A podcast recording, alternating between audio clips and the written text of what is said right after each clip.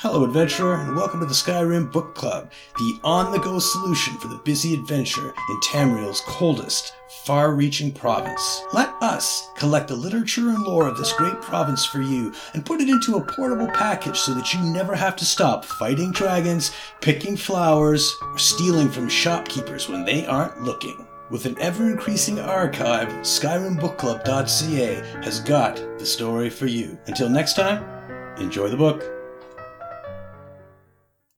Tribes of Blackwood, Red Dream People, by Amenubeth Harent, The Wayfarers Society of Wayrest. A look at the Hutsleal tribe. While many Argonians shun stone buildings, border tribes are often less rigid in their beliefs. One can't travel far in Blackwood without encountering an ancient ruin of some variety, and these ruins can provide sturdy, defensible housing.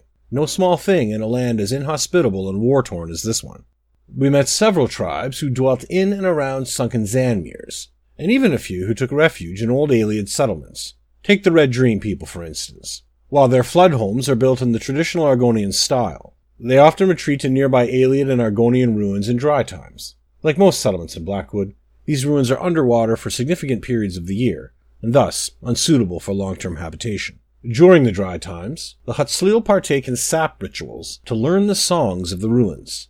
Outsiders might interpret this as an unconventional form of archaeology, they spend long hours searching the ruins for objects of historical value, chipped cups, broken weapons, and so on. Once they have gathered enough, they sprinkle ash over the objects, drink some strange sap brew, and dream over the objects to learn their stories. From what I could ascertain, most of these stories were either apocryphal or so thoroughly shrouded in metaphor that they could hardly be used in a scholarly journal. Even so, the tales are evocative and bring the tribe a valuable sense of place, their root herald, Lune, described it as harvesting, a practice not unlike hunting or farming. Once the ritual is complete, the would-be historians take their finds home and incorporate them into daily life in creative ways. Hutsleal farmers might convert a sword to a plow blade. Chefs might convert ancient Ayleid cups into flower pots. It's a lovely display of ingenuity that could only exist here in Blackmarsh.